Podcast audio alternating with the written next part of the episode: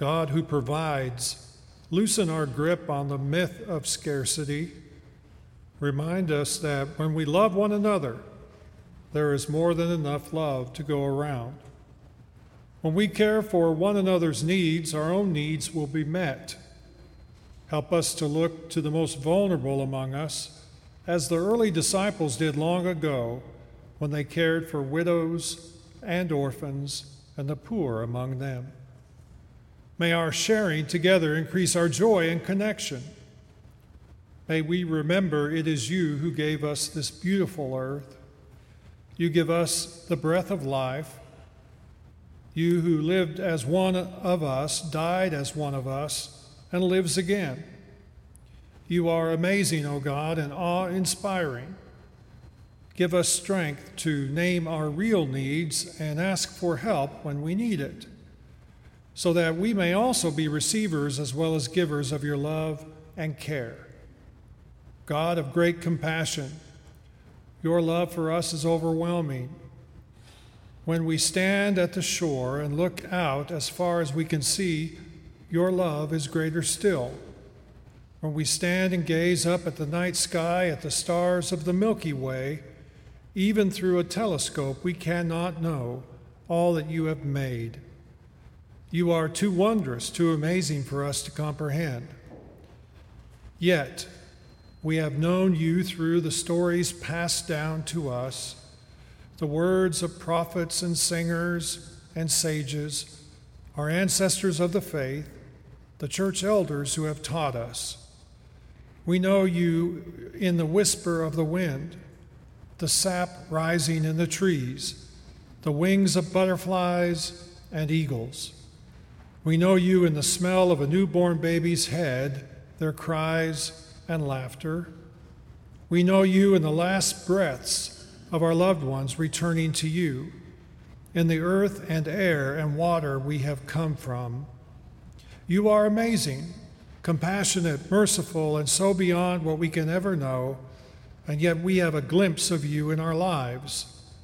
We are grateful for the simple threads we can follow the hint of trails that lead to deeper understanding, every clue you have left us imprinted in the universe and in our heart. We thank you and praise you, great and merciful God, full of compassion, slow to anger, and abounding in steadfast love. In the name of Christ we pray. Amen.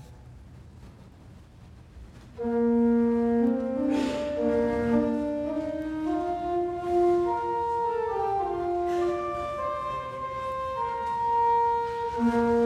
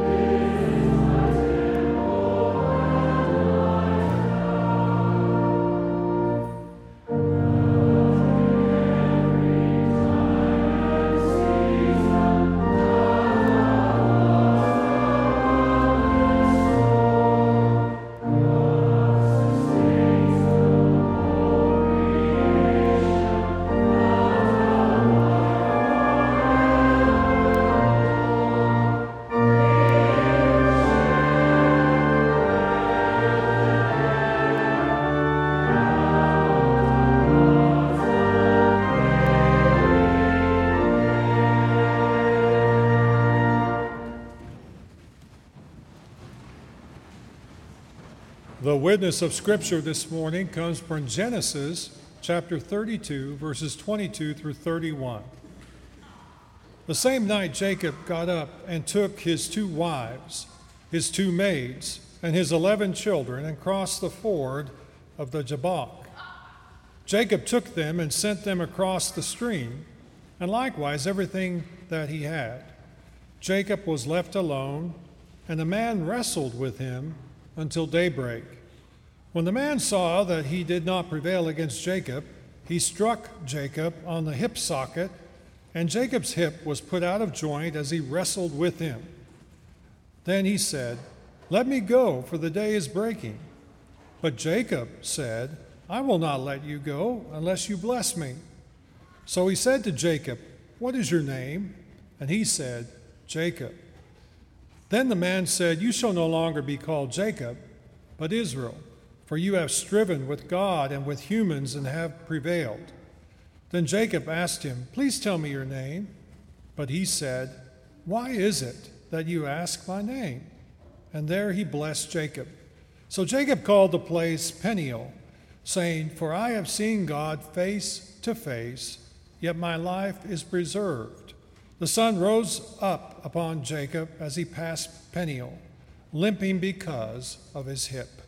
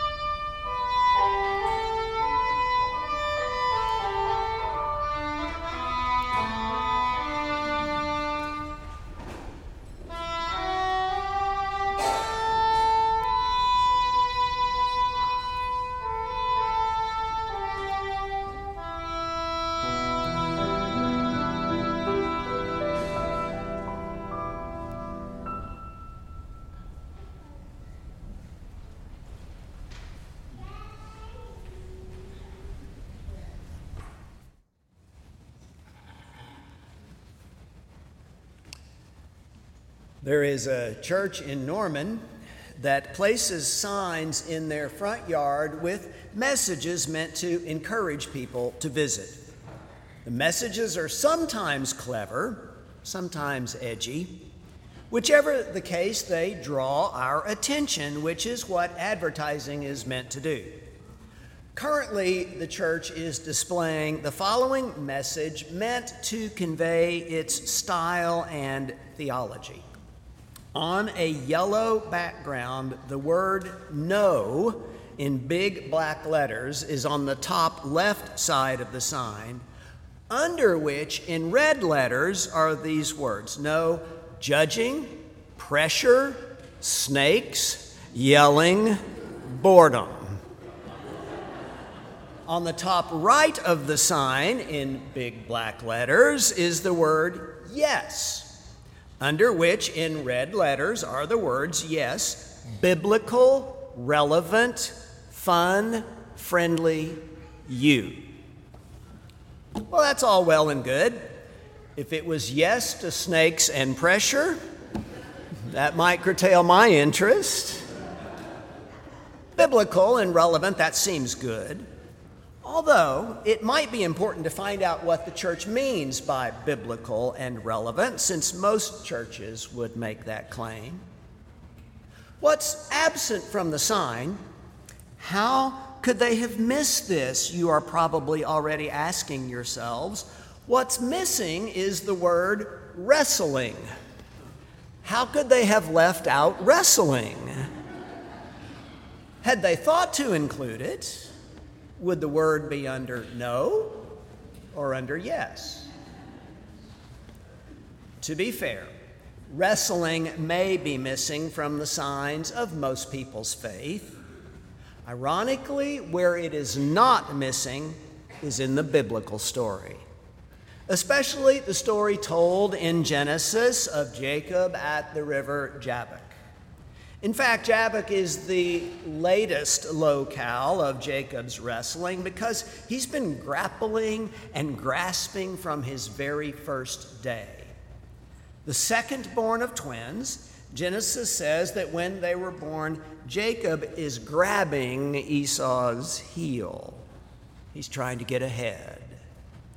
In the revealing creativity of names, Jacob means supplanter or heel grabber.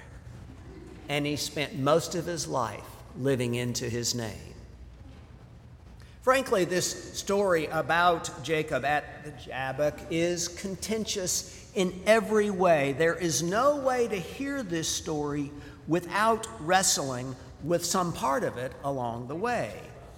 While Jesus' parables intrigue us, this story from Genesis mystifies us, which is fine, albeit perhaps uncomfortable, as long as we remember that biblical mysteries are not problems to be solved, instead, they are adventures meant to be explored.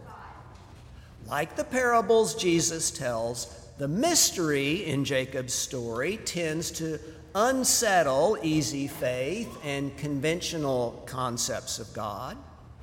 So, as we explore the mystery of this story in Genesis, we recognize the mystery of this story explores us.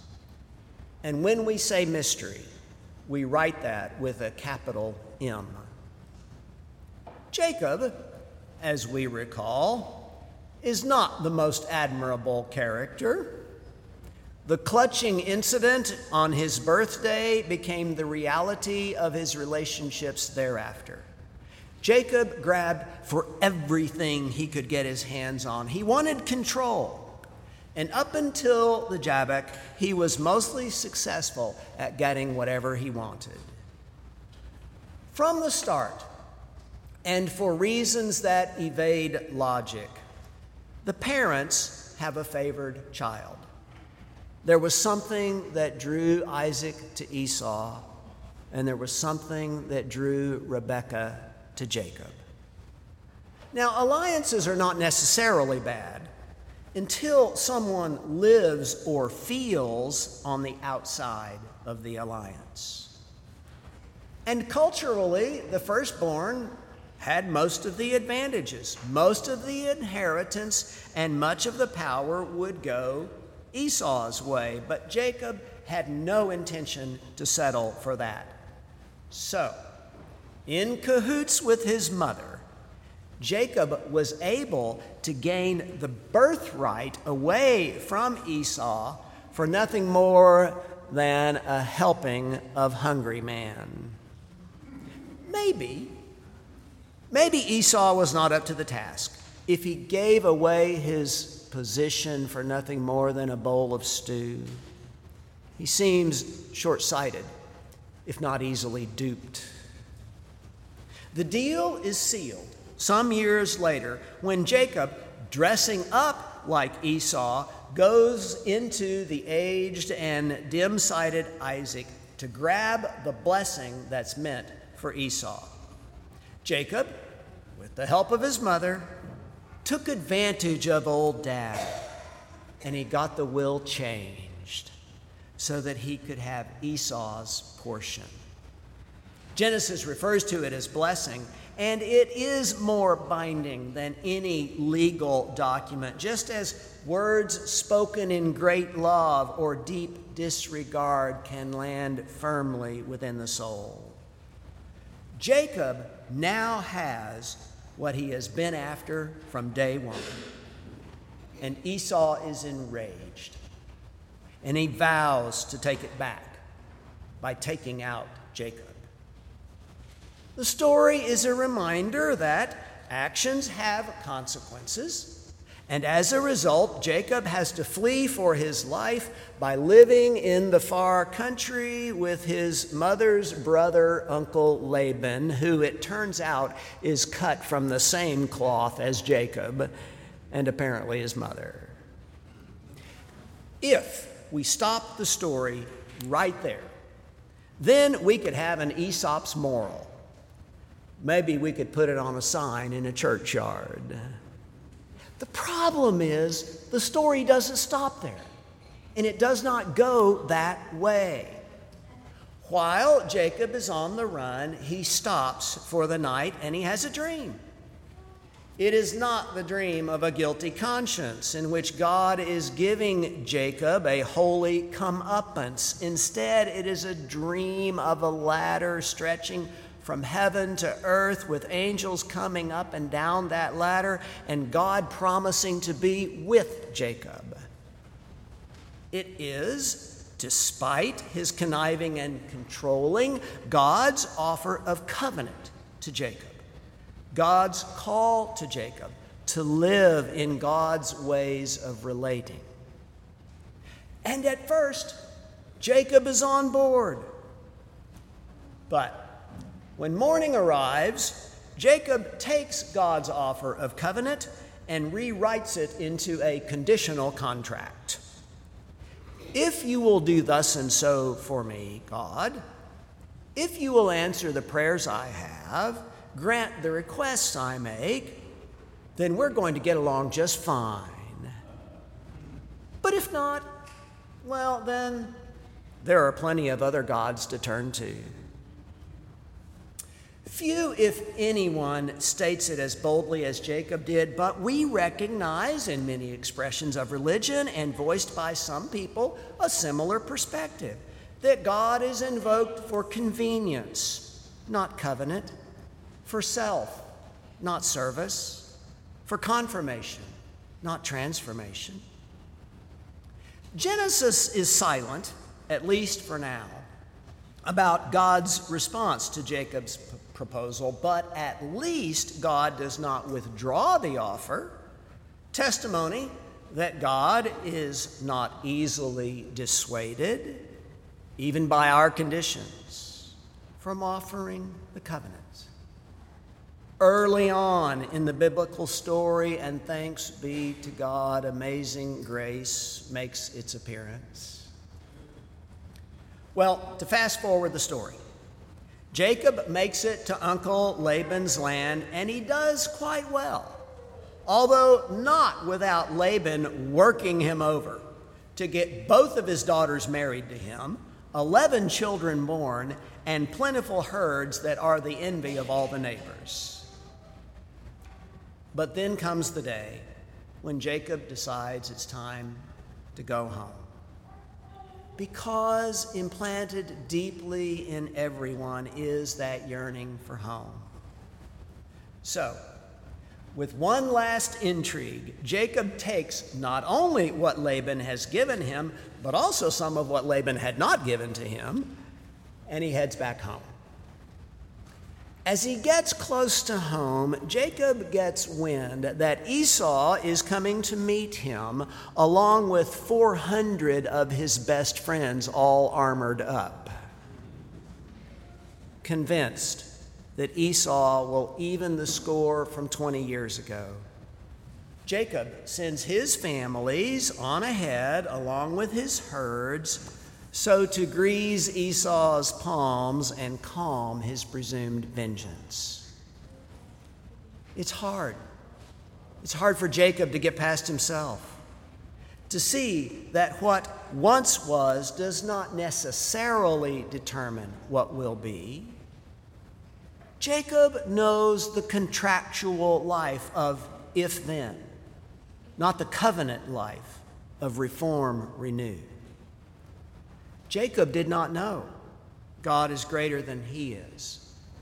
He did not know that life could be more than what he connived and controlled.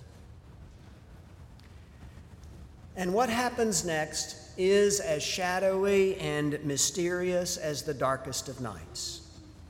As Jacob is alone by the Jabbok, which means emptying or pouring out, he drifts off to sleep. But he does not have the dream of another celestial ladder. Instead, Jacob is thrown into the mud engaged by a force he knows not what, but it has been variously described as a man, an angel, as God. And who's to say for sure how God can be present? They wrestle all night until first light breaks, at which point, still grasping with all his might, Jacob demands the blessing he has always wrestled away from everyone else but can't seem to take at the Jabbok. And this faithful foe draws the match to a close by making the wrestling move of all time that dislocates Jacob's hip. And Jacob now realizes, by the mercy of God, that he is not the most powerful force in the world. That his life is as much contingent on the grace of God as everyone else's.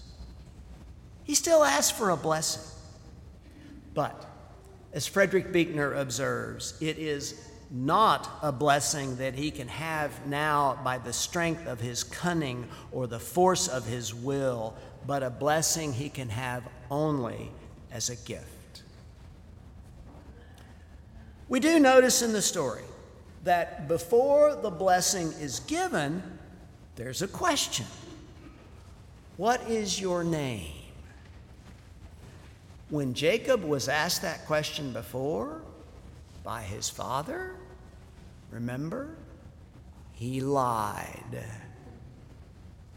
This time, Jacob admits who he is heel grabber, supplanter, conniver, controller. And with that bit of honesty in hand, Jacob can now actually receive the blessing, which is that he is more than all those things he has just named. Buechner again observes power, success, happiness, as the world knows them, are his who will fight for them hard enough. But peace, love, joy are only from God. It is as if Jacob has come to himself and is now able to receive what the blessing of God and the blessing of life is peace, love, joy, covenant, healing. Even as something has to be put out of joint along the way to make room for God's covenant. Well, there are a million takeaways from this story, which is more about the wondrous redemptive mystery that we don't know as much about compared to the likes of Jacob, whom we know too much about, not only in others, but perhaps occasionally even in ourselves. So, first and foremost, let the story remind us that God's redemptive powers outlast human deceptive powers. It's not without a struggle many times, but the story says God's way endures. Second, the story serves as a corrective to a certain picture of God. Debie Thomas has written as a child and a teen, I thought of God as terribly fragile, easily offended, easily upset, easily put off. Stories like Jacob's point to a God who is infinitely more interesting than the God I feared in childhood. A God who wants to engage, a God I can come at with the whole weight of my thoughts, questions, ideas, feelings. A God who invites my rigor, my persistence, my intensity. That's a God I won't let go of. Wrestling is not a bad or even a scary thing because it's the opposite of apathy. It's the opposite of resignation. It's the opposite of loneliness. So, if you are wrestling for whatever reason, please do not think that means your faith is lacking. Because faith does not always live at high noon, nor rest in the easy chair.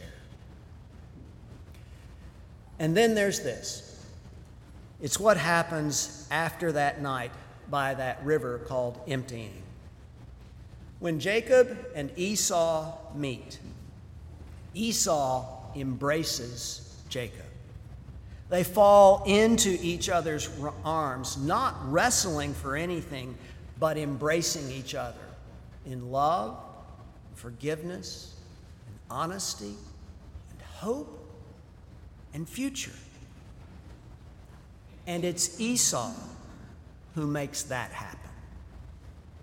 Esau is to Jacob, now Israel, the very presence of God, not one to be duped and deceived, but through whom to be reconciled and received.